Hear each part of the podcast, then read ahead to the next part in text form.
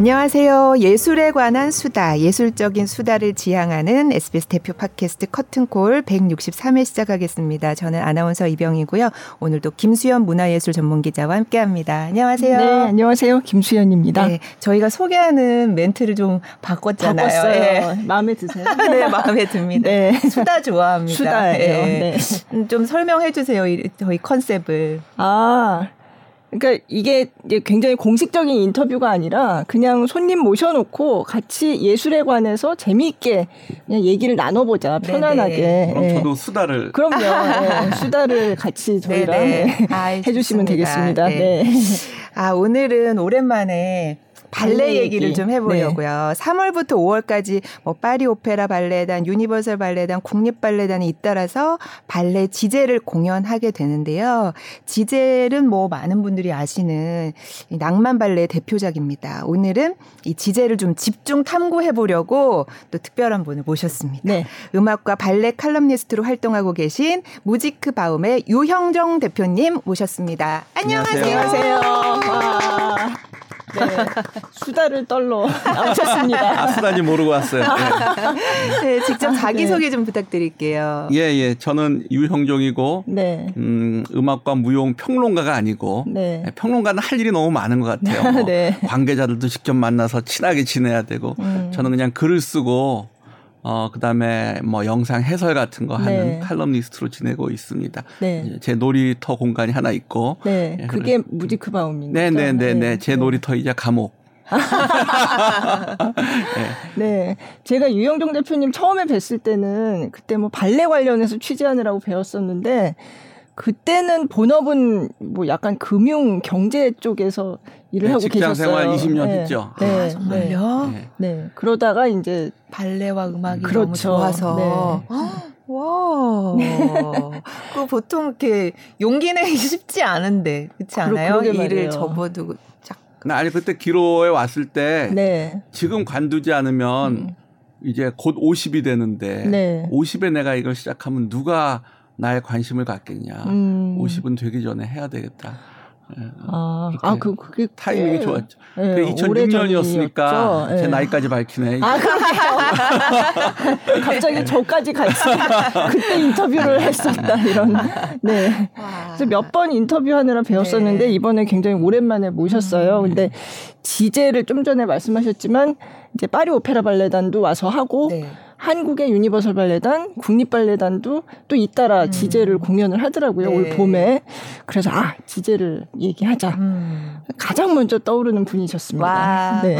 너무 좋아요. 네. 네. 사실 지젤 뭐 발레 잘 모르는 사람도 지젤은 한 번씩 다 들어봤을, 음, 들어봤을 것 같고, 것 같고. 예. 그 장면은 어디선가 본 것 같은. 네. 근데 좀 알고 보면 더 재밌을 것 같아요. 네. 그래서 저도 오늘 기대가 많이 됩니다. 네. 그, 일단 네, 네. 시작을 하시죠. 지젤이 이제 낭만 발레 대표작이라고 말씀을 드렸고 또 굉장히 기술적으로도 테크닉이 많이 필요한 어려운 작품이라고 들었는데요. 좀 설명을 부탁드릴게요. 낭만 발레는 뭘 낭만 발레라고 하는 거예요? 그러니까 우리가 보통 발레 그러면 고전 발레 네. 하고 모던 또는 네. 또 콘템퍼러리 이런 식으로 나누잖아요.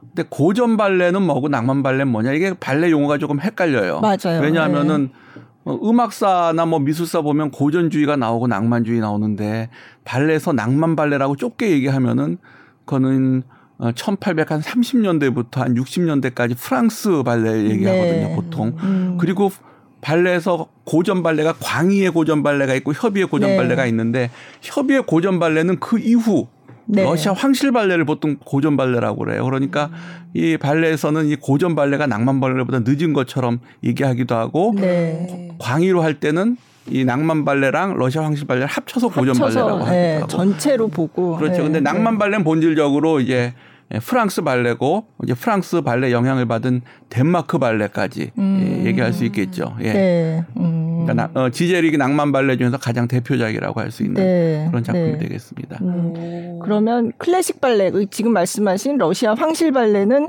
예를 들자면 어떤 게 있는지 그것도 말씀해 주시면 러시아 황실 발레가 이제 프랑스 어, 낭만 발레 출신인 네. 마리우스 뿌띠빠가 어, 러시아 황실 발레 처음엔 무용수로 가요. 아. 무용수로 갔는데 자기 이제 스승인 쥘베로 이 지젤의 네. 안무가 중에 한 명이기도 하죠. 쥘베로가 은퇴한 다음에 그 자리를 물려받아서 이제 황실 발레의 이제 디렉터가 되는 음. 거죠. 그리고 한 40년간을 러시아 네. 황실 발레를 지배했으니까 네. 어, 40년 동안 자기가 경험한 모든 거를 이제 교과서처럼 만들어낸 거예요. 네. 공식화한 거예요. 이제 네. 고전이라는 게 클래식이라는 게 규범적이라는 뜻이 되잖아요. 그래서 네.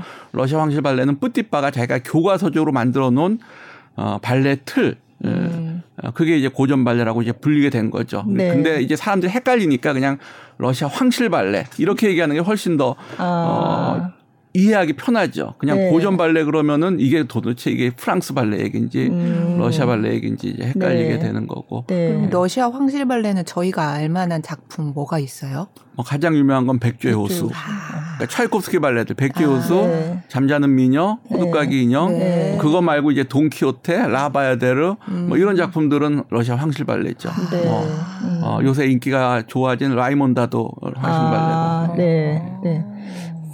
많이 들어본 작품은 대부분 근데 황실 발레, 러시아 황실 발레인 것 같아요. 그렇죠. 네. 그리고 사실 이따 얘기하겠지만 이 지젤도 러시아 황실 발레화 됐어요. 아, 지금 그래요? 우리가 보고 있는 지젤은 초창기에 초창기의 그게... 지젤이 아니에요. 아. 네. 어떻게 하다 그렇게 됐어요? 프랑스에서 명맥이 끊겨가지고 아. 러시아에 간 게 살아남은 거죠. 아 그렇구나. 네. 네. 음. 그러니까 이번에 어, 뭐 나중에 할 얘기를 먼저 하면 좀 그런데 나중에 네. 또 얘기하면 되죠. 뭐. 네. 뭐 어, 파리 오페라 발레가 이 지젤을 초연한 발레단이긴 한데 네. 파리 발 오페라 발레도 이 오리지널을 갖고 있지 않기 때문에 아. 네, 결국은 러시아 발레에서 어. 그 주범이 된 거를 네. 또 자기식으로 조금 바꿔서 아. 하고 있는 거죠. 아. 네. 그럼 완전 그 오리지널 버전은 지금 전혀 알 수 없어요. 전혀 알 수 없고 그때 뭐 비디오가 있었던 아. 것도 아니고. 예, 예. 근데 예. 전하는 얘기로는 지금보다 춤이 적고 네. 연기가 많았을 것이다. 아. 이렇게 얘기를 하죠. 거의 춤과 연기가 절반 절반이었다고 이제 사람들이 어. 어 학자들이 어, 네. 어, 알고 생 각은 하고 있지만 네. 구체적으로 어땠는지 음. 이걸 알 수가 없고. 어. 그럼 프랑스 발레가 원래 연기랑 연기가 많아요? 예, 초창기에는 발레 테크닉이 지금보다 훨씬 떨어졌을 거 아니에요. 아, 네. 이 토슈즈라는 게 생긴 게 오래된 것 같지만 1830년 음. 이때 돼서 토슈즈 테크닉이 예, 발생한 거예요. 그러니까 네. 무슨 어떤 무용 영화 보면 더 옛날인데 거기서 무용수들이 토슈즈 그거 완전히 고증이 이제 잘못된 거죠. 네. 그러니까 발레 역사라는 게 길지만 음. 1600년대부터 시작은 됐지만 오늘날 우리가 알고 있는 고전 발레라는 거는 1820, 30년대 비로소 음. 시작이 된 네. 그런 거라고 할 수 있죠. 네. 아주 역사가 아. 짧은 거죠. 네. 음. 그러면 또 지젤은 뭐 낭만 발레 대표적 대표작이다. 그러니까 프랑스에서 유행했던 그 발레 대표작이라고 하는데 또 발레 블랑이라는 말도 있잖아요. 네, 네, 네. 그거는 또 뭔지 설명해 주시면. 네. 지젤이 2막이잖아요. 네. 2막은 현실 1막은 현실 세계예요. 네. 어, 독일의 라인강 유역의 포도 재배 농장 네.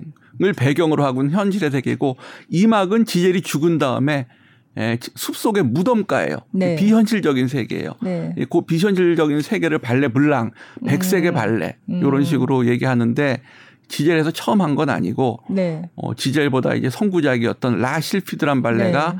지젤보다 한 10년 정도 먼저 나왔어요. 음. 1832년에 네. 에, 나오게 돼요.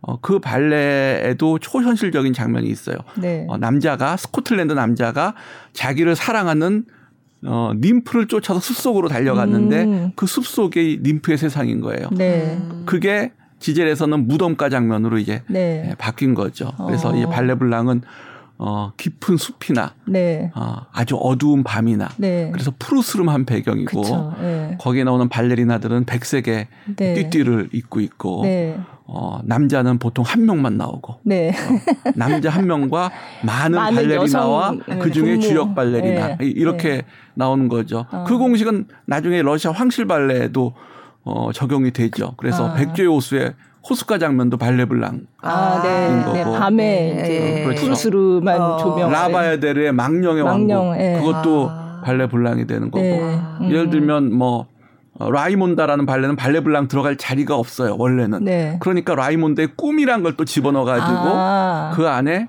또 들어가는 거죠. 음. 해적이란 발레도 보면 원래는 발레 블랑이 없었는데 네. 나중에 생기의 정원 이래 가지고 그거는 네. 어둡진 않아요. 아. 푸르스름하지 않지만 전체적인 느낌은 음. 발레 블랑처럼 만들어 놓고 이런 식으로 음. 발레 블랑이 들어가야 그건 비로소 아, 어, 고전 발레답다. 네. 고전 발레든 아. 낭만 발레든 아. 빠지면은 뭔가 아, 좀 어색하다. 이렇게 되는 거죠. 아 그런 장면들이 꼭 하나씩 있는 거군요. 그렇죠. 약간 예. 부르스르 막 약간 무슨 새벽 안개 같이 약간 예. 막 그렇죠. 있는데 예. 하얀 옷을 아. 입은 그 여성 군무 예. 쫙 늘어서서. 아. 그래서 흥미로운 거는 이 지젤의 전조가 되는 라실피드도 네. 파리 오페라 발레에서 초연이 됐는데 네. 그 발레도 없어졌어요. 그렇죠. 그래서 네. 지금 모습을 알 수 없는데 그 파리 하잖아요. 오페라 발레에서 네. 그걸 그 공연을 본 브루농빌이라는 사람이 네. 덴마크 발레단의 감독이었어요. 아. 그걸 보고 덴마크에서 다시 라실피드를 똑같이 만들었어요. 네, 네. 근데 음악을 파리에서 못 쓰게 했어요. 우리 음악이야. 안 돼. 이래 가지고 새로 음악을 만들어 가지고 아, 네. 라실피드를 네. 해 가지고 네. 지금 전하는 거는 덴마크 국립 발레단의 어, 네. 왕립 발레단이라고 해야죠. 덴마크 왕립 발레 라실피드가 전하는 건데 그걸 보면은 어, 이 사람이 프랑스 발레를 보고 했기 때문에 아. 그래도 그 모습을 가장 많이 음. 알수 있을 것이다. 이렇게 네. 돼 있죠. 굉장히 어. 소중한 자료죠. 그러니까 음. 그 브루농빌의 네. 네, 덴마크 발레로 남아 있는 라실피드가 아, 아. 굉장히 네. 소중한 자료인 네. 거예요. 그래서 그거는 지금도 공연을 하는 공연이 것 되죠. 우리나라에서 네. 공연 안 되는 게 정말 너무나 안타깝죠. 아, 네. 근데 아마 그 우리나라에서 공연하려면 덴마크 왕립 발레 무슨 로열티도 내고 막 그런 게 좀 필요할 거예요. 네, 네. 그리고 파리 오페라 발레도 어 자기네 음악이 남아 음악은 남아 있으니까 네. 그 음악을 가지고 또 1970년대 네. 복원을 하긴 했죠. 네. 근데 그 복원한 게 제가 볼 때는 춤이 너무 어려워요. 아. 그 시대 춤이 저렇게 어렵지 않았을 것이다 네. 싶은데 네. 너무 어렵게 복원했다는 생각은 들어요. 음. 네. 아, 음악은 남아 있으니까 네. 거기 맞춰서 예. 네. 발레 블랑은 낭만 발레의 특징인 거예요. 낭만 발레 특징인데 아니... 이제 고전 발레가 네. 계승을 한 거죠. 햇빛바가 아, 가져왔죠. 아, 러시아 황실 발레로. 아, 그래서 거기서도 아, 그러니까 고전 러시아 황실 발레에서도 발레 블랑의 음. 장면들이 있는 거죠. 아, 네, 네, 네. 근데 이제 그 옷이 다르죠. 프랑스 아, 네. 지젤의 의상은 네. 로맨틱 띠띠라고 길게 처지는 옷을 네, 입고 발레 블랑을 하고 이렇게. 네. 그다음에 이제 어, 러시아, 러시아 황실 발레에서는 그야말로 네. 우산이 뒤집어진 아, 것 같은 네. 그 어, 하는 아, 그런 차이가 있죠. 네. 어, 재밌다, 재밌다. 근데 그 옷을 왜 그렇게 바꿨을까요? 이렇게 더 다리가 이렇게 쫙 잘 보이게 하려고. 예, 아마도. 네. 예, 뭐그 오페라는 오페라는 에로스하고 좀 거리가 있는 음. 예술이었어요. 오랫동안. 네, 네. 오페라에서는 에로스를 보여주면 어, 뭐 너무 격조가 떨어진다. 이게 오페라의 전통이었어요. 아. 처음부터. 나중에 이제 바그너가 이제 근데, 본격적으로 에, 예, 에로스를 에. 막 집어넣고 네. 요새는 없는 에로스까지 연출로 다 집어넣고 있지만 오페라에는 그렇죠. 원래 네. 에로스라는 게 굉장히 약했어요. 네. 그래서 에로스는 그럼 뭘로? 그럼 발레로 풀어라 이렇게 된 음. 거예요. 그러니까 점점 이제 무용수들은 어, 음. 몸을 많이 노출하는 그런 식으로 돼 있죠. 음. 예를 들어 오페라 오페라 가수가 어, 연출가 요구에 의해서 어, 옷을 좀 벗었다. 그러면 그거는 굉장한 큰 화제가 되지만 네. 무용수는 옷을 벗는 것 당연한 거예요. 음. 심지어 뭐 우리나라에선 잘 안 그러지만 서양에서는 아예 뭐 상체 노출 같은 거 하죠. 아, 네. 작품에 따라서 그냥 음. 그 무용수는 에로스가 아주 중요한 거거든요. 발레 에로스라는 거는 음. 뭐 발레만이 아니라 현대 무용에서도 네. 네춤 자체가 춤 자체가 에로스기 때문에 네, 네, 네. 춤을 추면 사람의 에로틱한 감정이 또 생겨나게 돼 있대요. 그러니까 어 춤에서 에로스를 하다 보니까 시대가 갈수록 오히려 점점 음. 어 옷이 짧아지고 많은 걸 네. 보여주고 몸에 에, 아름다움을 보여주는 걸로 이제 가는 음, 거죠. 음. 그럼 남자 무용수도 옷이 바뀐 거죠. 그렇죠. 남자 무용수도 네. 아주 옛날에는 이렇게 완전히 하체가 딱 붙는 네. 그런 게 아니었죠. 그쵸. 지금도 뭐 네. 어, 제가 네. 제가 좀 농담을 하자면 네. 제가 발레를 좋아하니까 제 친구가 저한테 이러는 거예요. 너너 변태지. 너 네. 어떻게 이렇게 여자 무용수들이 짧은 치마 입고 춤추는 거를 음. 좋다고 볼 수가 있냐. 너좀 음. 이상하다. 음. 제가 그 얘기를 여성 발레 팬한테 들한테 했더니 자기네들도 그런 소리 듣는 거예요. 아. 남자 무용수의 그 완전히 몸 굴곡이 다 드러나는 걸 좋다고 보는 것도 이상하지 않냐. 근데 이상하지 않은 게 발레는 에로스의 예술인데 음. 그거를 외면하면 안 되죠. 그건 음. 우리가 발레 본질이다 그러고 음. 받아들여야죠. 음. 예. 건강한 에로스면 되는 거죠. 네, 네, 네, 네. 네. 아, 아, 네. 옷도 그렇게 변했구나. 그렇죠. 네. 네. 네. 아무튼 너무 재밌는데 네. 사실 그 지젤 다 아시지만 약간의 그래도 줄거리를 좀 아, 말씀을 해주시는 게 좋지 않을까요? 예, 네. 네. 지젤은 이제 포도 재배하는 마을에 예, 그러니까 시골에 한 처녀예요. 네. 한 처녀인데 지젤을 좋아하는 총각이 있어요. 힐라리온이라고 나올 때도 있고 한스라고 나올 때도 있는데 아, 네. 예.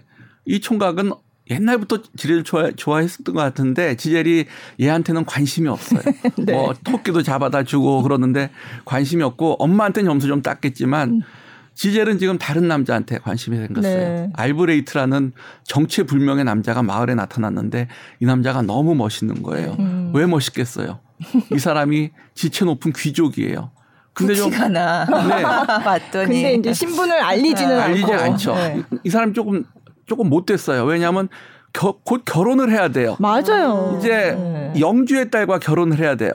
자기보다 더 신분이 높은 집안에 장가를 가는 거예요. 네. 그러니까 이제 그때부터는 그야말로 대릴사위처럼 될 것 같아요. 음. 그러니까 마지막 자유를 누리고자 온 것 같아요. 이 마을에 수- 신분을 속이고 네. 예. 시골 여자들도. 시골 여자들도 네. 똑똑해요. 예를 들어서 네. 귀족이 나를 유혹한다 그러면은 나는 일회용으로 끝난다. 음. 알아요. 네. 그러니까 귀족들이 시골 여자 꼬실 때는 어, 평민인 것처럼 네. 아. 예를 들어서 로시니 오페라 세비야 이발사에서도 알마비와 맥작이. 로지나를 유혹할 네. 때 네. 나는 가난한 학생 린도로입니다. 맞아요. 이렇게 하고 리골레토에서도 마찬가지예요. 질다를 공작이 꼬실 네. 때 맞아요. 자기도 네. 가난한 학생이라고 또 네. 얘기하잖아요. 그런 거랑 비슷한 거예요. 네. 나빠요. 나쁘다. 네. 그래서 지젤은 이 멋진 남자와 어, 귀족 복장을 하진 않았지만 네. 음, 이 멋진 남자와 사랑에 빠지는데 힐라리온이 그걸 가만히 보겠어요. 도대체 무슨 놈인가 관찰하다 보니까 이 사람이 감춰놓은 귀족의 옷과 어, 칼을 어, 네. 발견을 하게 된 거죠. 그래서 이 약혼녀인 마틸다와 그의 아버지가 사냥을 나왔다. 지젤의 어, 집에 머물게 돼요. 머물게 되고 또 포도 수확의 파티가 막 펼쳐지고 있을 때 아, 이제 힐라리온이 칼을 들고 나서 폭로하죠. 네. 이 알브레이트 정체는 귀족이다. 음. 아, 그러니까 어, 지젤이 충격을 받아요. 지젤이 뭐 보다 보면은 얘가 심장이 약한 아이구나 하는 거 우리가 알 수 있는 장면이 있거든요. 네. 엄마가 춤을 추지 말라 그러는 건 너 심장이 약하니까 춤 많이 추면 안 된다고 엄마가 자꾸 막어요. 음. 예. 그러니까 심장이 약한 아이가 너무나 사랑하는 남자를 만났으니까 춤을 췄는데 이 남자가 다른 여자랑 약혼했다는 사실을 안 순간 심장이 터질 듯한 음, 그런 네. 충격을 받은 거예요. 그래서 우선 실성을 해요. 네. 미쳐요. 그래, 그래서 지젤의 매드신이라는 게 나오고 네. 어, 매드신에 이어서 이제 심장이 터져서 죽습니다. 네. 네. 그게 일막의 끝이에요. 네. 어. 음. 심장이 아파서 죽은 거였구나. 네. 보면서 이렇게 자세하게는 아 어쨌든 그러니까 아, 살짝 어, 보여주는 게 있죠. 네, 엄마가 나와서 네.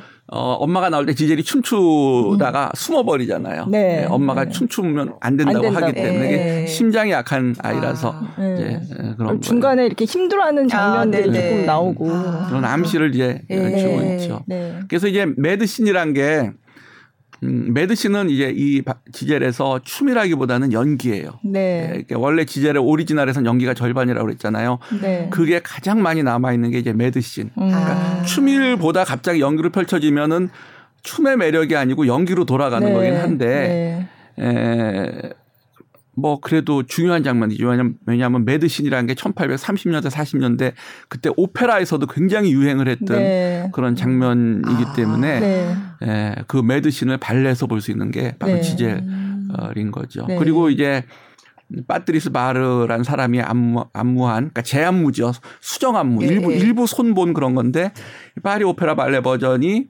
이 mad scene을 조금 더 강조한, 연기를 음. 강조한 그, 런 네. 느낌이 좀 있어요. 네. 뭐 제가 본 무용수가 연기를 잘해서 그런 걸 수도 있지만, 네, 네. 다른 발레단보다 여- 이 장면은 훨씬 연극적이다 하는 그런 음. 느낌이 좀 있죠. 네. 예. 그러면 장면을 보, 볼까요? 아, 네. 그럼 더 좋겠네요. 네. 예. 그러니까 지젤의 춤 장면 중에서 1막에 볼만한 게 네. 사실 2막이 훨씬 중요하거든요. 네. 음, 1막에 중요한 거는 이제 지젤이 사람들 앞에서 어, 주는 어, 네. 마리아시옹 네. 솔로를 마리아시옹이라고 그러죠. 짧은 마리아시옹 장면이 하나 있고 네. 어, 발을 흔들기도 하는 그런 네. 아주 좋은 장면이 있고 어, 매드신 매드신, 매드신 원래 상당히 길지만 오늘 네. 우리가 볼 장면 좀 하이라이트. 길지는 않겠지만 어, 그 연극적인 매드신 음, 그 일막에서 볼 장면은 뭐 그거라고 하겠네요. 뭐 네. 그거 말고도 또 있어요. 농부 농부 빠드대라고 그래서 네. 조연들이 나와서 1년에 볼거리 춤을 연속해서 추는데 네. 네. 그건 줄거리랑은 뭐 거의 무관없이 네. 그냥 눈요기로 네. 들어가는 거니까 그건 어. 공연에서 즐기시면 할것 같습니다. 네, 그럼 두 장면을 먼저 보겠습니다.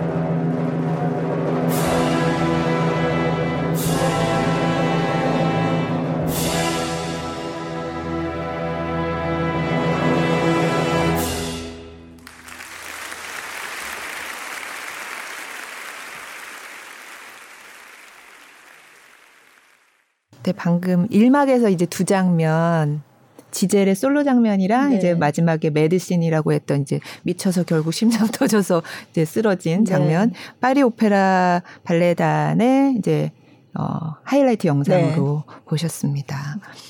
어. 어. 매드신 얘기를 조금 더 해도 될까요? 네.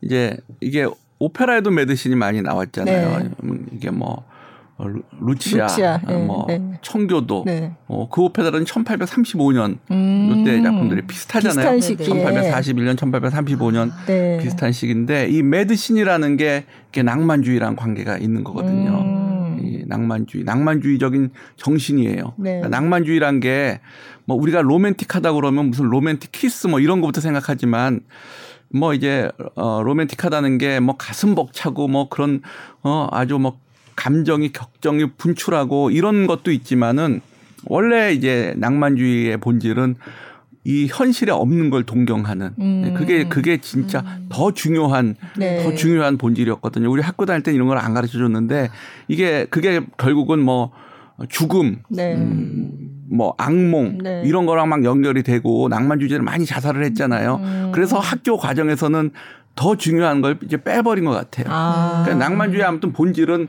음, 죽음에 대한 동경, 음. 가보지 않은 곳에 대한 아, 그럼 초자연적인 거. 그렇죠. 뭐 초자연적인 거. 거. 그러니까 뭐 요정 같은 거. 네. 실제 있지도 않은데 낭만주의자들이 네. 어, 동경을 하고 아. 예.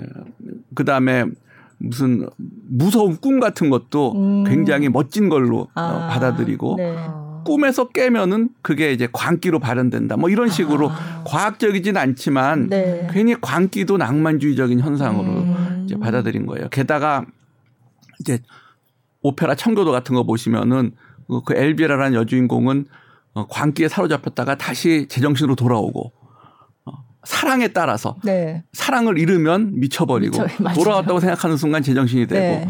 어, 자기 애인이 붙잡혔다 그러면 또 광기에 빠지고 네. 이런 식이거든요. 그러니까 저 때는 광기의 원인이 제거되면 네. 사랑을 잃어서 미쳤다. 음. 그러면 사랑을 회복하면은 다시 정상으로 돌아온다. 음. 아, 이렇게 생각을 했던 거예요. 네. 예, 그래서 편하게 광기를 또 썼던 거예요. 음. 실제로는 광기에 한번 사로잡히면 치료한다는 게 현대 약물로도 잘 안 되는 네, 네. 건데 좀 쉽게 생각했던 어. 이제 그런 거죠. 그러니까 그 음. 현상이 지금 지젤에 들어가 있는 게 이제 네. 메드신이라고 어, 보면 될 것 같아요. 음. 그래서 이 지젤이 낭만 오페라라는 건 2막에 훨씬 더 크게 반영이 되지만 네. 1막에서 이제 메드신을 통해 가지고 아, 어, 낭만 발레. 낭만 발레 발레. 느낌이 네. 벌써 강하게 네. 이제 오고 어 음. 그렇게 돼 있죠. 근데 네. 이 2막은 2막은 1막보다 훨씬 그 느낌이 강하죠. 음.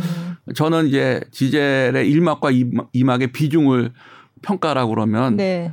어, 저 개인적으로는 한 2대 8? 음. 네. 뭐 이막 객관- 쪽에 객관적으로 네. 보면 3대 7 정도 되겠지만 네, 제 개인적으로 하라면 2대 8? 네. 2막이 음. 훨씬 중요하고 네. 그렇죠. 네. 네. 네. 그 1막에 조금 뭐 별거 아니네 싶으셨다가도 2막을 보시면 완전히 빠져들 수밖에 어, 없는. 네. 네. 어, 저는 정말 낭만주의에 뭐 예, 그림도 많고 오페라도 많고 춤도 많고 문학도 있지만 저는 정말 낭만주의적인 작품은 발레 지젤의 이막이다. 아, 네. 이거보다 더 낭만주의적인 작품은 없다. 음. 그런 생각이 들어요. 어떤 점에서요? 그러니까 초자연적이고 아, 어, 네. 그리고 감동도 주고 이런 음, 거죠. 그러니까 네. 이막은 지젤이 죽어서 어, 묻힌 무덤이에요. 근데 그 무덤은 마을 바로 옆에 두질 않았어요. 그러니까 뭐라 그럴까 원한을 품고 죽은 처녀의 무덤이잖아요. 네. 그거는 마을에서 좀 떨어진 네. 깊숙한 숲에 그런 무덤이 따로 있어요. 음. 예, 그래서 이미 그런 어, 억울하게 너무나 네. 젊은 나이에 예, 사랑을 잃고 죽은 처녀들이 많이 잠든 그런 곳에 지젤도 이제 묻은 거예요. 예. 근데 그 처녀들이 밤 12시에 되면 일어나요. 무덤에서. 무덤에서 월하의 공동묘지. 네. 귀신들. 그래서 그 처녀 귀신을 어, 뭐 이게 원래 도 이게 독일 문학을 네, 원작으로 네. 하거든요. 독일식으로 하면 이제 빌리가 되고 네. 이제 프랑스식으로 하면 그냥 윌리라고 윌리, 읽기도 네. 하고 네. 어, 뭐 이게 많이 나와요. 예를 들면 무슨 음, 메리 위도우라는 오페, 오페레타 보면 빌리아의 노래라고 나오는데 그 빌리아, 아. 빌리아도 빌리 아, 빌리인데 거기서 나온 말. 그게 이제 동유럽에서는 네. 이제 빌리가 아니고 빌리아가 되는 아. 거예요. 그런 식으로 네. 어, 그 빌리아의 노래도 처녀 귀신 네. 네. 그 노래를 얘기하는 네, 네. 어, 그렇게 되는 거죠. 어. 그러니까 서양에서도 하늘 품고 죽은 이 처녀 귀신의 얘기가 굉장히 흥했다는. 그러니까요. 근데 이 네. 처녀 귀신들이 왜 밤에 일어나는가 하면은 남자한테 원한을 품고 죽었잖아요. 네네. 그러니까 혹시 이 숲을 지나는 남자를 보면은 저주를 거- 걸어가지고 지쳐서 죽을 때까지 춤을 추게 만드는 거예요. 음. 근데 물론 매일 일어나진 않아요. 네. 매일 네. 깨어나진 않고 어 그럴 만한 일이 있을 때 이제 네. 빌리들이 일어나는데 이제 빌리들의 우두머리가 이제 미르타라는 우두머리인데 에, 미르타는 여- 이 발레에서 굉장히 중요한 역이에요. 그 이막의 시작이 미르타의 동무예요. 네, 네. 네. 그래서 그 정말 촘촘한 발걸음으로 정말 귀신처럼 네, 예, 정말. 나타나요. 네, 네. 아마 이, 이 토슈즈가 생겨나서 이런 네. 테크닉이 발생했을 그죠. 발달했을 네. 때 관객들은 정말 귀신이다 네. 했을 거예요. 아, 네. 예, 노- 놀라운 효과예요, 정말. 음, 그거 그죠. 잘해야 돼요. 정말 네. 기가 막히게 잘해야 되고 이제 빌리가 일어나서 한참 독무를 추고 분위기를 어, 어, 아주 어, 띄우죠. 네. 아주 네. 푸르스름한 네. 그런 어둠 속에서 음. 분위기를 띄우고, 어, 띄우고 나서 무덤에 있는 빌리들을 불러내는 거예요. 네. 예. 불러내는 이유는 오늘 새 무덤의 주인이 있으니까 음. 얘를 이제 단원으로 받아들이 입단식을 입단식을 해야 되는 거예요. 아, 네. 그래서 다 우리- 모여가지고 어, 지제를 무덤에서 불러내가지고 네. 이제 무리들의 이제 합류시키는 음. 네. 것까지가 이제 빌리들의 군무로 음, 아주 어, 정말 멋있어요. 네. 정말 귀신들이지만 네. 너무 어. 멋있는 네. 네, 정말 어 백조요수 군무와는 또 다른 분위기로 음. 네. 펼쳐지게 돼요. 음. 네. 그리고 음. 이거 저는 춤이 개인적으로는 네. 그 치마가 이렇게 로맨틱 듀티가 더 이게 긴 뭔가 거. 네, 네. 저는 그게 더 예쁜 것 아, 같아요. 저도요. 예, 예. 이게 막 뭐라 어, 그러지 너무 나풀 나풀 이렇게 하면서 이렇게 예. 빳, 빳빳한 개보다 이렇게 예, 예, 이렇게 저도 된 그게 게. 더 예쁜 것 예, 같아요. 그러니까 로맨틱한 분위기를 살리는 데는 이게 더 그죠. 예, 예. 좋은 것 같고 네, 예. 네. 그다음에 뭐 고전 발레에서 그야말로 어, 발레리나들의 아름다운 몸을 보여주려면 음. 이제 더 짧은 네. 고전 띠띠가 더 나을 것 같고 네. 뭐 네. 그렇겠죠. 어, 음, 음. 근데 저는 사실 발레 지제를 직관해 본 적이 없어가지고 이제 오늘 얘기를 해야 되니까 아, 유튜브 영상으로 쭉 나와 있는 걸 봤는데 저 아이가 그 군무를 보더니 어 진짜 귀신들처럼 진짜 이렇게 군무긴 군무인데 뭐라 그러지 그런 동작들이 마치 영혼 같은 네, 느낌이 나게끔 네. 어, 너무 신기하더라고요. 버전에 예. 따라서는 이제 빌리들이 처음 나타날 때 얼굴을 이제 네. 천으로 가리고 이렇게 있어요. 가리고 아. 예. 보로다 싹싹. 벗겨지는 그런 분 네. 그렇게 하기도 해요. 네. 버전마다 다르긴 네. 하지만 네. 어 그것도 더 귀신 같은 느낌을 아. 주기도 하고 그게 있음으로써 더 신비롭게 보이기도 아. 하고 네. 여러 가지 네. 있죠. 네. 그리고 이제 이제 빌리들이 어 일단 무대에서 사라진 다음에 알브레이트가 꽃을 들고 나타나요. 네. 왜냐하면 이제 어 자기 때문에 네. 지젤이 죽었잖아요. 네, 네, 네. 예, 그러니까 이제 지젤한테 사죄하기 위해서 음. 어, 나타났는데 지젤이 그 앞에 나와요. 네. 근데 그 정말 잘 봐야 되는데 지젤이 나타났을 때 알브레이트는 지젤이 안 보여요. 네. 아. 보이지 않아요. 네. 지젤은 지금 유령이기 때문에 안 네. 보이는데 느낌이 와요. 음, 지젤의 영혼이 여기 있다. 네. 그래서 그 그녀가 있는 쪽으로 막 가서 이렇게 잡으려고 그러면 안 잡히고 그래요. 에이. 그런 장면 그게 너무나 좋아요 네, 정말 네, 네. 너무 멋진 장면이고 뒤에 빠드되가 더 유명한 춤이 있지만 그 장면도 굉장히 네. 이제 음. 감동적인 게 되는 거죠. 네, 네. 네. 그리고 그 장면에 이어가지고 힐라리온 힐라리온은 먼저 숲에 와 있었어요. 지젤이 아. 아. 마 무덤에 묻히는 장면도 다 봤을 거예요. 아, 힐라리온 불쌍해요. 그리고 그렇죠. 네. 그게 이제 사랑의 본질인데 네. 우리들은 힐라리온한테 동정심을 갖고 있지만 네. 사랑이라는 게 이게 상호 작용이 돼야 되는데 그죠. 네. 지젤은 힐라리온한테는 안 꽂히기 때문에 힐라리온은 그냥 편기치는 거죠. 힐라리온 네. 정말 그 도망가야 되는데도 밤이 됐으니까 사람 인부들은 다 갔거든요. 이제 네. 밤에 귀신 나온다고 가는데 힐라리온은 그래도 이 무덤가에 남아 있다가 빌리한테 걸린 거예요. 네. 그죠. 빌리의 저주를 받아가지고 계속 정말 춤추다가. 계속 춤추고 쓰러져서 뭐 정말 호숫가에 호수에 던져지듯이 네. 그런 식으로 이제 목숨을 잃고 음. 빌리들이 딱 이제 보니까 알브레이트도 어, 저기 또 한 놈. 있다. 이렇게 된 거죠. 그래서 이제 알브레이트한테도 춤을 추게 만들려고 해요. 네. 근데 이때부터는 알브레이트의 눈에도 이제 빌리들이 보이게 음. 예, 되는 거죠. 음. 왜냐하면 자기를 죽이려고 온 네. 존재들. 그래서 알, 알브레이트가 이제 미르타한테 어, 사정을 해야 되는데 미르타가 봐줄 리가 없죠. 네. 근데 그 순간에 지젤이 알브레이트 앞을 딱 맞고 나서는 네. 거예요. 자기가 이제 네. 책임지려는 거예요. 어. 오늘 입단한 막내가 감히 입단한 부모한테 안. 된다고 네. 안 된다고 네. 이 사람은 안 된다고 어. 막는 네. 거예요. 그리고 자기 무덤 앞으로 데리고 가요. 네. 왜냐하면 무덤에 십자가가 있잖아요. 네. 아. 십자가를 통해 가지고 미르타의 저주를 약화시키는 건데 사실 음. 십자가보다 더 큰 거는 지젤의 사랑인 것 같아요. 네. 지젤의 사랑 힘이 너무 크기 때문에 미르타가 나뭇가지로 저주를 내리라고 하는데 먹질 않아요. 네. 저주가 먹질 않고 그다음에 지젤의 작전은 뭔가 하면 어차피 날이 밝으면 다시 빌리들은 무덤으로 돌아가야 되니까. 되니까 네. 시간을 끄는 게 네네. 이제 지젤의 목표예요. 그래서 네. 느린 춤을 춰요. 네. 둘이서 아주 느린 춤을 아. 추게 됩니다. 그게 이제 빠드의 시작 부분이에요. 아. 네. 느린 춤을 추는데 이제 그게 계속 사랑의 힘이 계속되지는 못해요.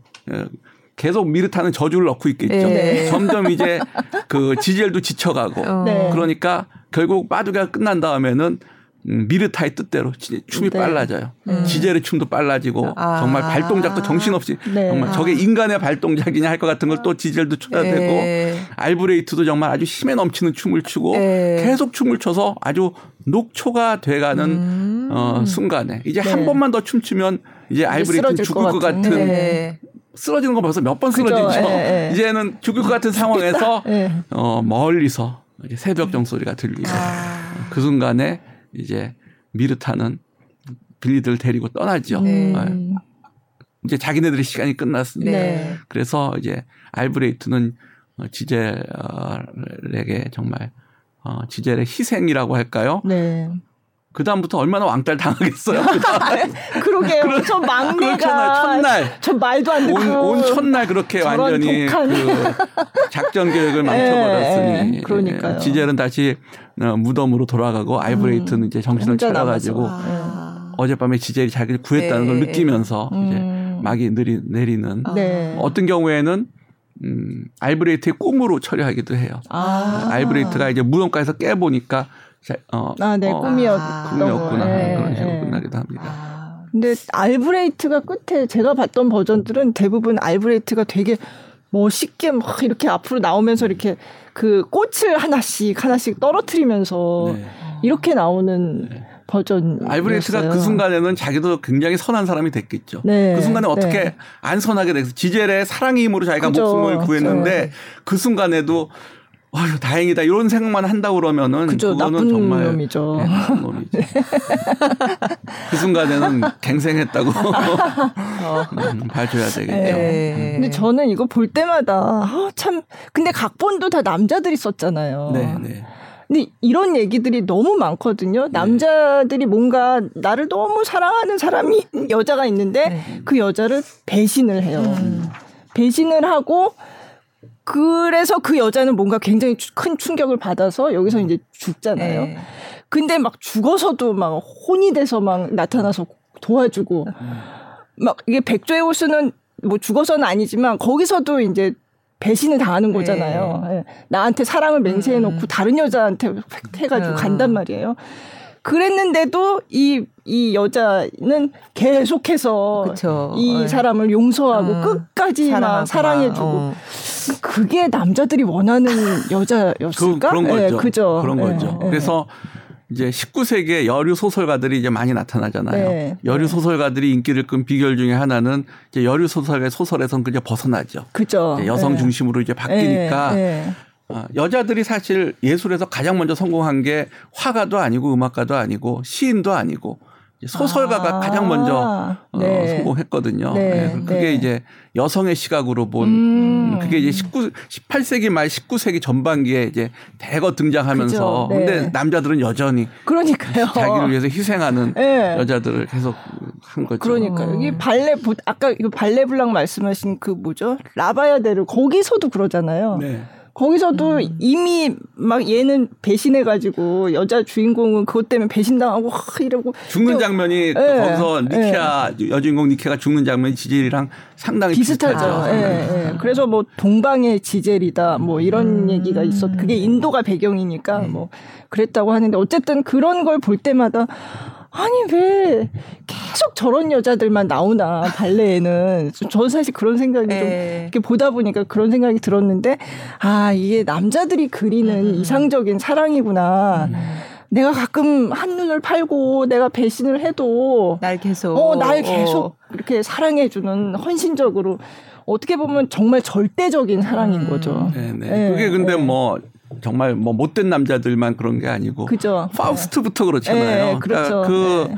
어, 남자들은 그걸 갖다가 포장을 하는 거죠. 어, 영원히 여성적인 거지 네. 나를 구원한다고 그죠. 그런 식으로 포장을 하지만 네. 사실은 너무 일방적인 네. 그런 주장이 네. 되는 거고 뭐 음. 지- 지젤도 결국은 그쵸. 불쌍한 힐라리오는 그냥 죽고 그러니까요. 예. 평민인 힐라리오는 죽고 예, 예. 귀족인 귀족인 알브레이트는, 살- 살아나고. 그런 거 예. 그럴 때 그런 건 약간 화가 나죠. 예. 화가 나지만 네. 뭐 사랑이 그런 것을 그래서 어떻게 뭐 그런가요? 그런- 어떡하겠어요. 네. 아니 그래서 아이들이 이제 줄거리를 물어보길래 으르르 이렇게 했다니까 어 뭐야 어 그래 아 이제 현대 사회에서 우리가 이런 작품 다 옛날 것들은 네. 좀 그러니까 네. 어떻게 받아들이면서 감상해야 할까 음. 이런 생각을 좀 아니, 근데 해보긴 했어요. 그렇게 불만을 가지면서 봐도 네, 지젤 이막을 보는 순간에는 감동을 안 받을 수가 예, 없어요. 아, 예. 그쵸. 그 예. 그거를 너무나 너무나. 정말 꿈결 같은 순간이기 맞아요. 때문에 네. 맞아요. 예. 네. 정말 아까 말씀 농담처럼 얘기하셨지만 월하의 공동묘지라는 그 네, 무시무시한 네, 공간에서 정말로 감동적인 아름다운, 네. 이야기가 펼쳐지는 거예요. 네, 그러니까 네. 어, 그 순간에는 정말 엄청난 작품이다. 어, 맞아요. 이거보다 네. 어떻게 더 낭만주의적일 수가 네. 있느냐. 낭만주의 모든 요소를 다 갖고 있는 네. 어, 네, 그렇 어. 이게 뭐 라실피드랑 다른 점은 라실피드는 단순히 그냥 요정, 음. 요정을 사랑하는 남자의 이야기. 네. 그, 그 요정이 이런, 이런 거예요. 요정이 남자를 좋아하는데요. 네. 남자도 요정을 되게 좋아하게 돼서 이제 남자의 욕망이라는 건 자꾸 껴안고 싶은 거예요. 음. 근데 요정은 인간과 다른 존재이기 때문에 인간한테 껴안기면 목숨을 잃어요. 아. 근데 남자의 욕망은 계속해서 이 요정을 껴안고 싶은 거예요. 어. 그러다 결국 이제 뭐라 그럴까요? 사수를 마녀의 꼬임으로 마법의 음. 실크를 만들어 가지고 껴안는데 성공하지만 이제 요정은 아. 결국 이제 죽는 거거든요. 네. 그런, 네. 그런 이야기. 근데 음. 이제 지젤은 아예 무덤에서 처녀들이 일어나는 건데 네. 지젤보다 또 한 10년 전에 오페라가 있었어요. 하나. 아, 악마 로베르라는 오페라가 음. 있었어요. 마이어베어 네. 프랑스 오페라인데 그 악마 로베르에 이런 장면이 나와요. 악마 로베르도 뭐 DVD 같은 걸로 나와 있으니까 보려면 볼 수 있는데 수녀들이 무덤에서 일어나는 장면. 네. 근데 그 네. 수녀들이 죄를 지은 수녀들이에요. 아. 그 수녀들이 죄를 지은 게 뭐겠어요? 어, 다른 남자를 그렇죠. 남자. 남자를 예, 가까이 한 예, 수녀들의 예, 무덤에서 예. 수녀들이 깨어나는 게 그 오페라에 나오는데 프랑스 오페라에는 발레 장면이 꼭 들어가야 맞아요. 되거든요. 예. 그러니까 아. 그 수녀들의 무덤 장면에서 수녀들이 일어난 장면을 그때 마이어베르 오페라에서 발레로 처리한 거예요. 음. 그게 이제 지젤에 또 영향을 아. 미친 거예요. 아. 오페라랑 발레랑 같이 놓고 보면은 네. 지젤의 원조는 라실피드만이 아니라 음. 악마 로베르라는 오페라의 수녀 무덤 장면 아, 네. 예, 또 네. 연결이 되죠. 어. 그러니까요. 이게 오페라에 발레 장면이 꼭 들어갔다고 하더라고요. 아, 프랑스 발레. 네. 네. 프랑스 오페라에. 네. 네. 딴 얘기인데 뮤지컬 오페라 유령이 있잖아요. 네. 거기에 이제 그 극중 극으로 오페라 장면이 나온단 말이에요. 네. 근데 거기도 발레 장면이 나오는 거예요. 음. 그래서 그 뮤지컬 오페라 유령의 주인공인 크리스틴이 원래 그 발레에 아 원래 그 오페라의 발레 장면에 출연하는 무용수였는데 아. 이 사람이 목소리가 아름다운 네. 거를 알고 이제 그 주인공 오페라 유령이 막 강훈련을 몰래 시켜가지고 아. 소프라노로 데뷔를 시키는 그런 거예요. 아. 그 오페라 유령의 무대가 되는 극장이 바로 파리 오페라. 파리 오페라 아, 그쵸. 맞아요. 네. 예, 그 얘기를 하려고 했는데 이게 제목이 오페라의 유령 이렇게 돼 있으니까 그냥 오페라라고 생각하시는 분들도 아, 많이 아. 있죠. 네, 저보고 그렇죠. 저보고도 예. 어, 오페라 강의 좀 해주세요. 네. 예, 무슨 작품 하면 되나요? 오페라 유령 부탁합니다. 아, 저는 그건 못 하는데요. 그런 적도 네, 있어요, 네, 정말로. 예, 네. 예, 예. 19세기 이제 프랑스 발레에서 음, 어, 네. 발레단의 군무, 군무들은 보통 어려운 집 아이들이에요. 네. 주역을 맡은 여자들은 보통 발레 명문가의 딸인 아, 경우가 또 많아요. 네. 걔네들은 괜찮은데 네. 군무들은 가난한 집 애들이 많지만 그래도 예쁜 애들이 발레를 했잖아요. 네, 네. 그래서 19세기 중반부터 파리에 이제 에, 돈 많은 남자들이 네. 발레리나 발레리나랑 꼬시자. 발레리나가. 표, 적이 되는 거예요. 네. 쟤네들은 꼬시고 싶다. 집도 가난해. 음. 예, 그러니까 우리 같은 사람이 돈을 내주면 쉽게 우리의 아. 애인이 될 수 있어. 이래가지고 집중적으로 발레리나들을 이제 유혹을 하거든요. 음. 지젤이 프랑스에서 명맥이 끊긴 이유가 그런 이유도 있어요. 아? 왜냐하면 네. 프랑스 발레가 그렇게 되니까 음. 뜻있는 프랑스의 무용가들이 차라리 러시아로 가자. 우리 아. 프랑스의 발레 예술은 죽었다. 네. 완전히 완전히 타락하게 네. 된다 해가지고 네. 예, 러시아로 많이 건너가게 된 거죠. 아. 러시아에도 그래서 나중에는 또 그런 문화가 생겨나게 되죠. 러시아 귀족들이 또 발레리나 꼬시는 일이 또 벌어지지만 아, 진짜. 프랑스가 주도권을 러시아로 넘겨주는 거는 아. 이 발레단 내부를 부패시킨 아. 프랑스의 돈 많은 남자들. 프랑스에 이제 꼬르티잔이라는 게 있어가지고 네, 네. 그 옛날부터 그 자기 애인을 두는 문화가 네. 있었잖아요. 네. 꼬르티잔은 돈이 너무 많이 들거든요. 네. 꼬르티잔을 어, 생활비 다 대줘야 되니까 네. 꼬르티잔 네. 생활비. 그러니까 이제 발레리나로 이제 옮겨가면서 음. 이제 프랑스 발레가 많이 이제 타락을 해서 아, 러시아로 아. 주도 뿌띠빠 주일배로 뿌띠빠 어, 다 그렇게 너- 건너간 거죠. 음. 막 재- 너무 재밌는데요. 아 장면을 그러면 아까 말씀하신 이막에 음, 이막에서 어떤 장면 한번 볼까요? 뭐 군무 장면이 길게 펼쳐지는데요. 네, 뭐 뭐 그 앞에 뭐 미르타 동무도 좋고 네, 그다음에 음, 빌리들이 모여서 추는 춤도 아주 다채롭게 펼쳐지고 그 다음에 하이라이트로 교차 장면들이 있는데 음, 네. 그 중에서 뭐 하나 네. 어, 우선 보는 걸로 하죠. 네. 그리고 나서는 어, 알브레이트가 무덤가에 나타나서 지젤의 영혼을 느끼는 장면 네. 뭐 봤으면 좋겠어요. 네. 그리고 빠드대 장면에서는 그 앞에 느린 춤을 봤으니까 조금 빠른 알브레이트가 추는 장면을 잠깐 보면 네. 아, 어, 괜찮지 않을까 네, 네. 싶습니다. 알겠습니다. 예. 이 장면은 예. 이 장면은 지금 무덤가에 온 알브레이트가 지금 슬퍼하고 있잖아요. 네, 네. 음. 예, 그 앞에 이제 지젤이 나타난 거죠. 지젤이가 영혼이 나타난 거죠. 음, 이거는. 네, 못 보는 거죠 음. 지금. 네, 지금은 못 보고 어, 이제 느끼게 돼요. 점점 어, 음. 왜, 왜 죽은 지젤이 내 곁에 있는 거 아닐까 이런 느낌을 음. 받게 되는. 정말 이거 보고 있으면 네, 감동적이에요. 네. 저게 느린 춤인데 느리면서 균형을 또 잘 잡아야 되니까 네. 너무 어렵다. 쉽지도 않고. 음. 예.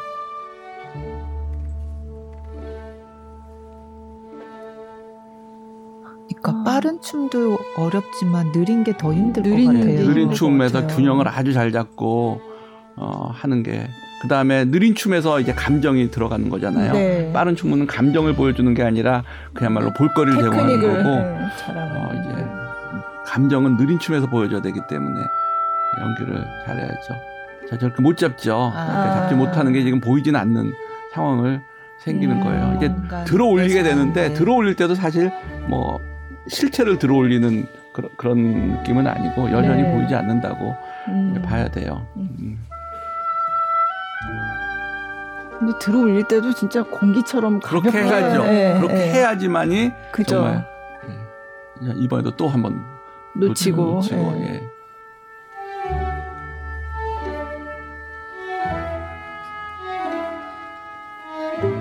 가볍게 네. 사람을 들어올리는 게 아니라 영혼을 들어올리는 그죠. 걸로 네. 보여줘야 되는 거죠.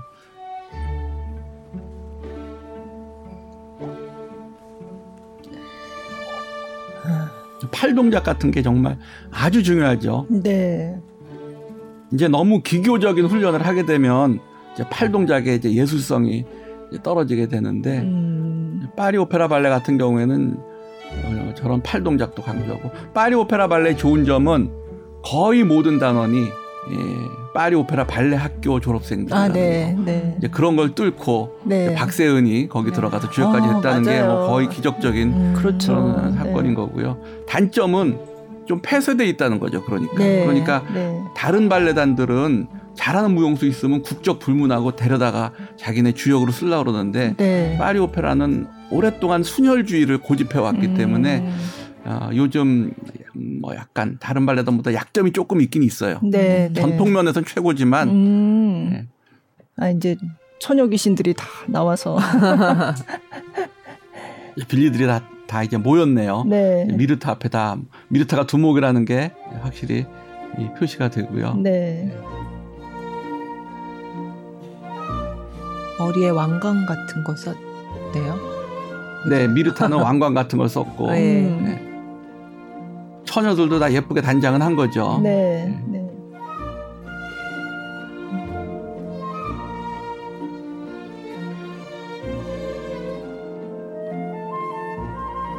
이 어휴, 위험이 있네요. 역시 미르타는 표정이 무서워요. 그렇죠. 미르타는 웃지 않아야 돼요. 네. 웃지 않고 위험이 있어야 되고 그 다음에 보통은 어, 키가 큰 무용수가 맞는 경우도 많고 아, 네. 권위를 상징하기 위해서 네. 미르타 밑에 부두목도 둘이 있어요. 아, 비리 네. 위에 부두목이 둘이 있는데 부두목. 그 둘은 두, 그 둘은 카리스마 하나도 없어요. 네. 그냥 복무가 주어져 있을 뿐이지. 음. 예. 자 지금 어, 미르타는 사라지고 네. 자, 지금 나타난 게 이제 부두목 중에 한 명인 거죠. 예. 근데 카리스마는 없고 그냥 동 솔로가 잠깐 네. 주어지는 네. 어, 그런 음, 장면이라고 보시면 되겠습니다. 네. 아, 네, 뭐손 모양만 그런 게 아니라 고개 움직임 뭐 그런 거 하나 하나도 어, 정말 우아하고 네. 아주 그야말로 몽상적인 네. 어, 그런 분위기로 이제 어, 펼쳐져 진짜 있죠. 꿈속에서 보는 것 같은 그런 느낌. 조명의 저 푸르스름함도 아주 정말 아, 이제 발레 예술이 사실 범위가 넓지는 않은데 네. 정말 놀라운 작품들이 몇 개 있죠. 네. 그 중에 음. 이제 지젤이 낭만 발레에서는 대표작이라고 할 수 있습니다. 근데 이 빌리들을 이제 두목, 부두목이라고 부르시는 거는 처음 들었는데 너무 잘 어울립니다. 딱. 부두목이라고 하기엔 약간 권위가 없지만 어쨌든 간에 네. 예. 다른 빌리들보다는 더 존재감이 네. 있는 거죠. 예. 저, 저 근데 이제 부두목 둘이 못하면 또 금방 표시가 나요. 네. 발레, 아니, 네. 발레단 수준이 왜 이래? 이렇게 음. 될 수도 있기 때문에 네. 저 친구들도 정확하게, 네. 정확하게 춤을 춰줘야 됩니다. 그 발레단의 수준도 군무가 말해준다. 뭐 그런 얘기도 그렇죠. 있더라고요. 뭐 주역은 데리고 오면 되는 거거든요. 네. 게스트로 데리고 와도 되는 건데 음. 이제 군무는 자기네들이 월급을 주는 네. 어, 이제 단원들이 해, 해결해야 되기 때문에 발레단의 수준은 이제 군무의 수준. 네. 아.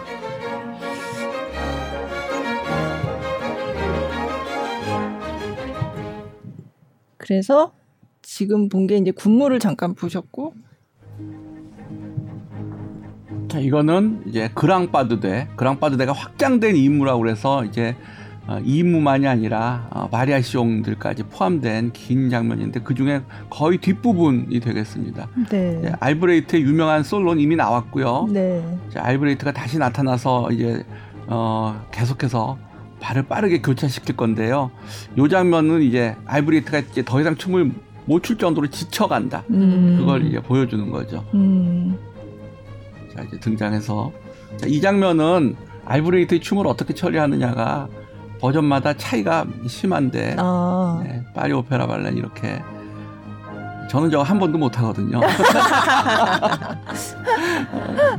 저걸 굉장히 정말? 엄청난 네. 훈련이 아니면 네. 못 하는 거죠. 예. 아, 근데 표정이 표- 어, 표정 나막 지쳤어. 네, 네. 힘들어. 그만두고 막 싶은데. 네. 그리고 실제로 자연스럽게 점점 이제 점프가 낮아지고 네. 그렇게 돼 있, 어쩔 수 없이 그렇게 되거든요. 네, 정말 네. 음. 자, 네, 아, 쓰러질 것 같은데 저 좀 봐주세요 해도 음. 그래도 너 계속해 계속 이러죠. 쳐야 돼. 네. 저러고는 이제 쓰러지게 되죠. 음. 거의. 어.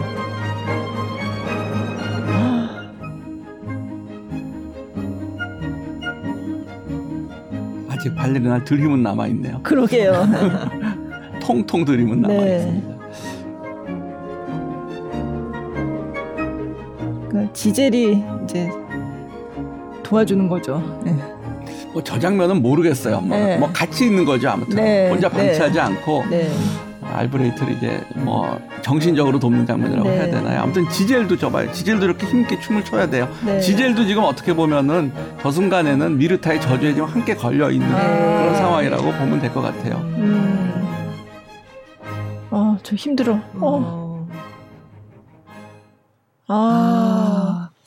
아, 그러니까 설명을 듣고 보니까 훨씬 더 좋은 것 같아요. 왜냐면 그 네. 춤이 처음에는 느리게 추다가 나중에 점점 점점 이제 저주가 이제 통해가지고 네. 점점 점점 빨라지고. 빨라지고 네. 그러니까 그런 것까지는 생각 못 하고 그냥 막 봤는데 네. 음. 근데 뭐 지금은 지젤 이막이 완벽하지만 한때는 저 이막도 굉장히 유치했던 적이 있었다고 그래요. 아, 그래요? 왜냐하면 러시아 황실 발레 네. 스타일로 이제 아. 바뀌면서 러시아 황실 발레는 divertissement이라고 그래가지고 네, 네. 볼거리가 네. 그냥 줄거리와 관계없이 음. 들어가는 장면이 있잖아요. 네, 네. 이 지젤 이막은 divertissement이라고 할 게 꽤 없죠. 없거든요. 네. 그냥 다 그냥 일련의 드라마기 때문에 괜찮은데 한때 저기에 divertissement이 들어간 적이 있대요. 아. 어떤 정말? 말하기 어떤 각국, 게요? 각국 윌리들의 춤. 어머, 아 약간 호두까기 너무- 네. 너무 심하죠. 예. 그렇죠. 그- 호두까기 각국 인형이 뭐 맞아요. 나오고 그 그렇죠. 인형들이 나와서 춤추고 이런 복장을 좀 것처럼. 다르게 해가지고 아, 네. 아. 그러니까 뭐 그때 음악도 그- 그때는 이게 아당 아돌프 아당이라는 사람의 음악인데 아마 네. 다른 작곡가들의 음악을 끼워 넣어가지고 아, 네. 어, 그걸 뭐 제가 더더 이상 자세한 기록은 못 찾아봤지만 뭐 네. 15분이고 20분이고 아마 있었을 거예요. 그러면 이 균형이 다 깨져버리죠. 흐름이, 아. 흐름이 다 예, 그러니까 다른. 고- 예. 고전 발레에서 디벨티스망이 보기에는 좋지만 그게 균형은 깨버리는 장치거든요. 맞아요. 근데 예, 여기는 예. 그걸 다시 싹 없애버렸기 없애고. 때문에 네. 없애버렸기 음. 때문에 이제 감동이 아, 남았다. 아, 그렇구나. 아. 눈물 흘리려다가 어, 갑자기 갑자기 어 강국에 빌립니다. 이러면서 네. 어, 한국에서 온 천여귀신입니다. 뭐 이런 아 그런 적이 있었군요. 어머 너무 네. 웃긴다. 그래서 그게 몇 년도에 그런 일이 있었는지는 네. 뭐 저도 기억이 잘 안 나요. 저도 네. 뭐 자료 읽다가 그런 것도 있, 었다는걸 이제 아, 발견한 정도지만 네. 어쨌든 이 발레는 1841년에 초연이 돼서 네. 1868년까지 프랑스에서 공연되고 이제 더 이상 프랑스에서는 공연이 안 된 거예요. 아. 1868년 그때가 아. 이제 프랑스 발레 타락기예요. 아 네. 그리고 러시아로 건너간 결정판이 몇 번 하다가 1884년 84년에 뿌띠빠가 만든 결정판이 오늘날 공연되는 지젤의 원형이다. 보통 이렇게 얘기를 합니다. 그러니까 아, 네. 이 지젤이 원래 프랑스 발레지만 지금은 완전한 프랑스 발레는 아니고 음, 프랑스 발레 러시아 색깔이 네 음, 들어간. 네. 네. 예, 그래 그런데도 또 희한한 거는요. 대부분의 경우에 지젤 그러면 안무가를 장 꼬랄리와 쥐일빼로 두 명으로 표시하고 뿌띠빠 이름을 네. 보통 표시를 안 네. 해요. 그죠. 근데 사실은 어쩌면 두 사람보다 뿌띠빠의 손길이 더 많이 남아 있을 수도 아, 있어요. 네. 그리고 뭐 어떤 또 공연 영상에 보면 뿌띠빠 이름을 명시하기도 합니다. 네. 네. 뭐 재미있는 거는 이 안무가가 두 명인 거는 어, 전체적인 안무는 장 꼬랄리라는 당시 파리 오페라 발레의 예, 발레단 감독이 했고 음. 네. 어 당시에 이제 지제를 췄던 초연 당시에 췄던 무용수가 카를로타 그리시라는 아 네. 어 스물 한 두 살, 스물 두 살 정도 된 젊은 발레리나인데 애인이 네. 안무가였어요. 음. 그 사람이 바로 쥐일베로예요. 아. 쥐일베로가 어 지제 안무는 다 자기가 한다. 그러니까 아. 무용수가 그렇게 요구했어요. 음. 무용수가 파리 오펠라단에 그야말로 어, 특별 특별히 온 무용수고 한 1, 2년 있다 간다 이렇게 된 아. 상태였으니까 이 발레리나 요구 사항들을 다 해주기 아. 위해서 네. 자기 춤은 쥐일베로가 어. 다 해주고 두- 어. 결국 두 사람은 결혼은 안 했어요. 아, 네. 그리고 쥐일베로 이제 러시아로 건너가서 음. 이제 러시아 발레를 또 꽃피우게 됐고 어, 네, 그런 역사들이 어쨌든 있죠. 네, 돋보이게 이렇게 안무를 했겠네요. 네. 뭐 네. 참고로 빌리 얘기가 다뤄진 오페라도 있어요. 아, 어, 푸치니의 첫 번째 오페라가 레 빌리예요. 아 그래요? 네. 푸치니의 첫 번째 오페라. 네, 요새 요새 공연 안 되죠. 네. 공연 안 되고 뭐, 뭐 영상은 한 두 개 나와 있긴 한데 아, 공연은 네. 안 되는 작품인데 거기에 네. 나온 그 제목의 빌리가 아. 바로 어 지젤에 나오는 네. 그 빌리 얘기예요. 아, 뭔가 빌리가 나오면 아 이건 처녀 귀신이구나 이렇게 이해를 하시면 네. 어, 네. 어, 재밌네요. 음. 네. 그 아무튼 파리 오페라 발레단이 이제 거의 한 30년? 뭐 그렇게 들었어요. 아, 그 정도예요? 굉장히 네. 오랜만에 오는 거라고 그러니까 하더라고요. 발, 발레단 전체가 오는 거는 굉장히 아, 오랜만이라고. 예, 들었어요. 예, 예. 네. 박세현 씨가 이번에는 같이 공연을 하지 않나 봐요. 네. 출산으로 아, 아 그래요? 저는 몰랐던 네. 너무 아쉽다. 몰랐던 소식이네요. 그러니까 네. 작년에는 이제 음. 와서 음, 저희 저희 여기도 이 네, 커튼콜에도 출연해서 음, 예, 네, 얘기하고 네, 했었는데 그때는 아니었나 보죠. 그때는 네, 네, 그렇죠. 그때는 꽤 됐으니까. 아. 예. 옛날에는 발레리나 출산하지 말라고 그러기도 했는데 아, 옛날에는 예, 그랬죠. 요새는, 예. 요새는 발레리나들 뭐 네. 출산하고 그리고 또 이제 다 복귀하고. 그렇죠. 예, 네. 예. 그렇게 해야죠. 그쵸. 어. 그 네. 빨리 원래 몸으로 돌아가는 것도 그것도 재능이니까 네. 재능과 네. 노력으로 네, 네, 네. 그렇게 다시 그렇죠. 몸을 만들어서 네. 네. 그래서 박세은 씨는 한국 공연에 참여를 하지는 않지만 어쨌든 파리 오페라 발레단의 다른 주역들이 오고 또 한국인 단원 강호연 씨가 음. 또 아마 오늘 기자회견을 하는 걸로 알고 있는데 네. 저는 이제 그 자리에 못 갔지만 거기도 나온다고 얘기를 아, 들었습니다. 예. 네. 파리 오페라 발레의 감독이 바뀐 지가 또 얼마 안 됐죠. 네. 얼마 안 돼서 아마 이번이 첫 번째 투어 아닌가 싶기도 하고 아, 우리나라 말고 네. 또 어디 가는지는 제가 네. 확인 안 해봤습니다만 네. 음. 호세 마르티네스라고 어, 옛날에 여기서 에뚜아를 네. 했던 무용수가 음. 그쵸. 어, 네. 맡았죠. 어. 이분이 이 파리 오페라 발레 에, 감독을 맡기 위해서 이, 이분이 스페인 국립발레단에 가서 안무도 많이 했는데 음. 자기는 파리 오페라 발레에서는 안무는 안 하겠다. 아. 그렇게 그냥 어. 운영에 전념하겠다고 네. 선언을 했더라고요. 네. 어. 왜냐하면 이제 감독이 안무를 하게 되면 자기 작품에 대한 욕심이 많아져 가지고 맞아요. 잘 안 되는 경우가 또 많이 있거든요. 네. 네. 음. 음. 그래서 요번에 파리 오페라 발레단도 하고 음. 그리고 또 유니버설 발레단이랑 국립 발레단도 또 이어서 네, 공연을 하잖아요. 그렇더라고요. 어. 네. 유니버설은 강동 아트센터에서 하고 또 지방 공연도 있는 것 있고, 같고. 예. 네. 국립 그리고 발레단은, 국립 발레단은 국립극장에서 네. 하는 걸로. 네.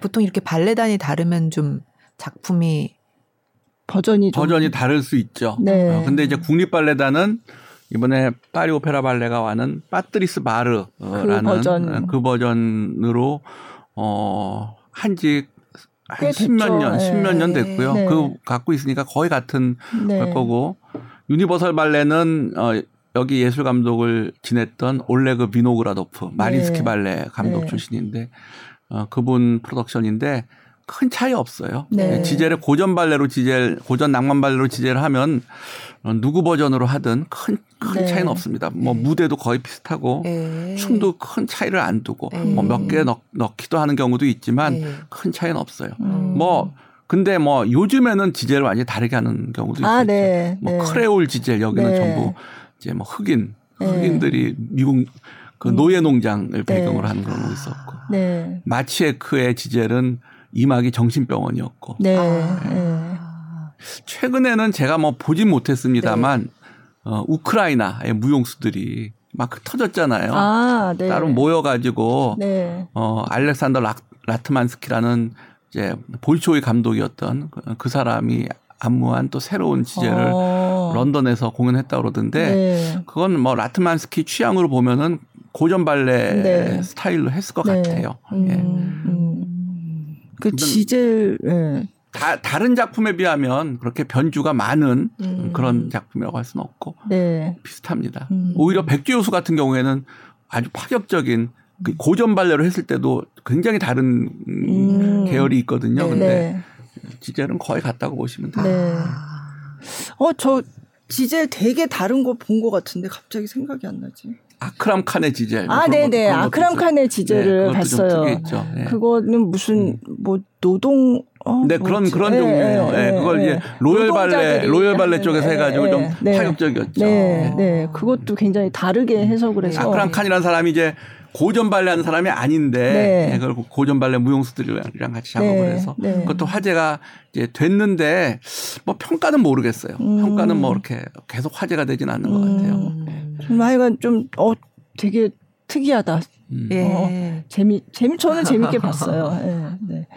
어쨌든 그러니까 그렇게 다시 해석하고 싶은 생각이 들게 하는 것도 고전이라서 그런 거 아닐까요? 네, 근데 아무튼 네. 다시 다시 해석하기 힘든 작품. 음. 유니버설 발레도 어 지젤을 한번 아, 어, 그랬었나요? 재해석 네. 하지 않았었나요? 아, 어 그레이엄 머피의 지젤을 이런 것 아. 같은데 그 작품이 근데 네. 사람들한테 너무 어색하게 받아들여졌죠. 네. 결국 재공연되지 않았던 걸로 아 그래요. 돼요. 예. 네. 아 그런 공연도 쉽지, 쉽지 했었구나. 않아요. 아무튼 네. 새롭게 음, 해석하기가 결코 쉽지 않은. 네. 저는 아무튼 가장 괜찮은 거는 마치에크의 이막 네, 정신병원을 네. 한 그거는 정말 인상적이거든요. 아. 발레가 아니고 그냥 댄스인데요. 네. 그건 아주 인상적이고 음, 음. 쉽진 않은 것 같아요. 네. 새롭게 해석하기가. 네. 그렇구나. 네. 아, 아, 오늘 네. 이제 뭐 여러 발레단에서 하는 지젤 공연을 앞두고 좀 지젤을 알고 보면 훨씬 더 재밌을 것 같아서 지젤 집중 탐구로 네, 유형종 대표님 모시고 말씀 나눠봤습니다. 마지막으로 어 발레 팬들에게 하고 싶은 말씀이시나 뭐, 뭐 마지막으로 하고 싶은 얘기 있으시면 해주세요. 발레가 사실은 뭐 오페라나 다른 클래식에 비하면 마이너한 장르지만 음. 명작 발레가 있어요. 차이콥스키의 세 작품과 네. 어 뭐 지젤, 돈키호테, 그다음에 요즘은 라바야데르, 라바야데르. 라이몬다 이런 작품은 정말 그 외우도록 보셔도 될 만한 작품. 네. 많이 보시고 네. 좋은 영상들도 많으니까 네. 뭐 볼수 있는 게 많고 그다음에 고전 발레 좋은 점은 무용수만 바꿔도 벌써 분위기가 달라요. 네. 그걸 그걸 정말 만끽할 수 있는 게 고전 낭만 발레 장르니까 음. 많이 사랑해 주세요. 네. 네. 그러니까 여러 번 봐도 음. 정말 볼 때마다 새로운 네. 음. 그런 매력이 있습니다. 그래서 고전이고 또 여태까지 예, 그렇죠. 예. 공연이 되는 예, 거겠죠. 예, 예. 아무튼 네. 집중할 수 있는 작품이 딱 정해져 있으니까 네. 그 작품들은 외우도록 보셔도 좋다. 네. 그러니까 사실 스포를 다 한 거잖아요. 아, 그죠? 그렇죠. 예, 근데 알고 보지만 그때마다 음. 감동받고 네. 그런 발레 매력입니다. 음. 네. 네, 오늘 어, 무지크바움의 유영종 대표님과 발레 지젤에 대한 이야기 나눠봤습니다. 오늘 나와주셔서 정말 감사드립니다. 네, 반갑습니다. 네, 감사합니다. 고맙습니다.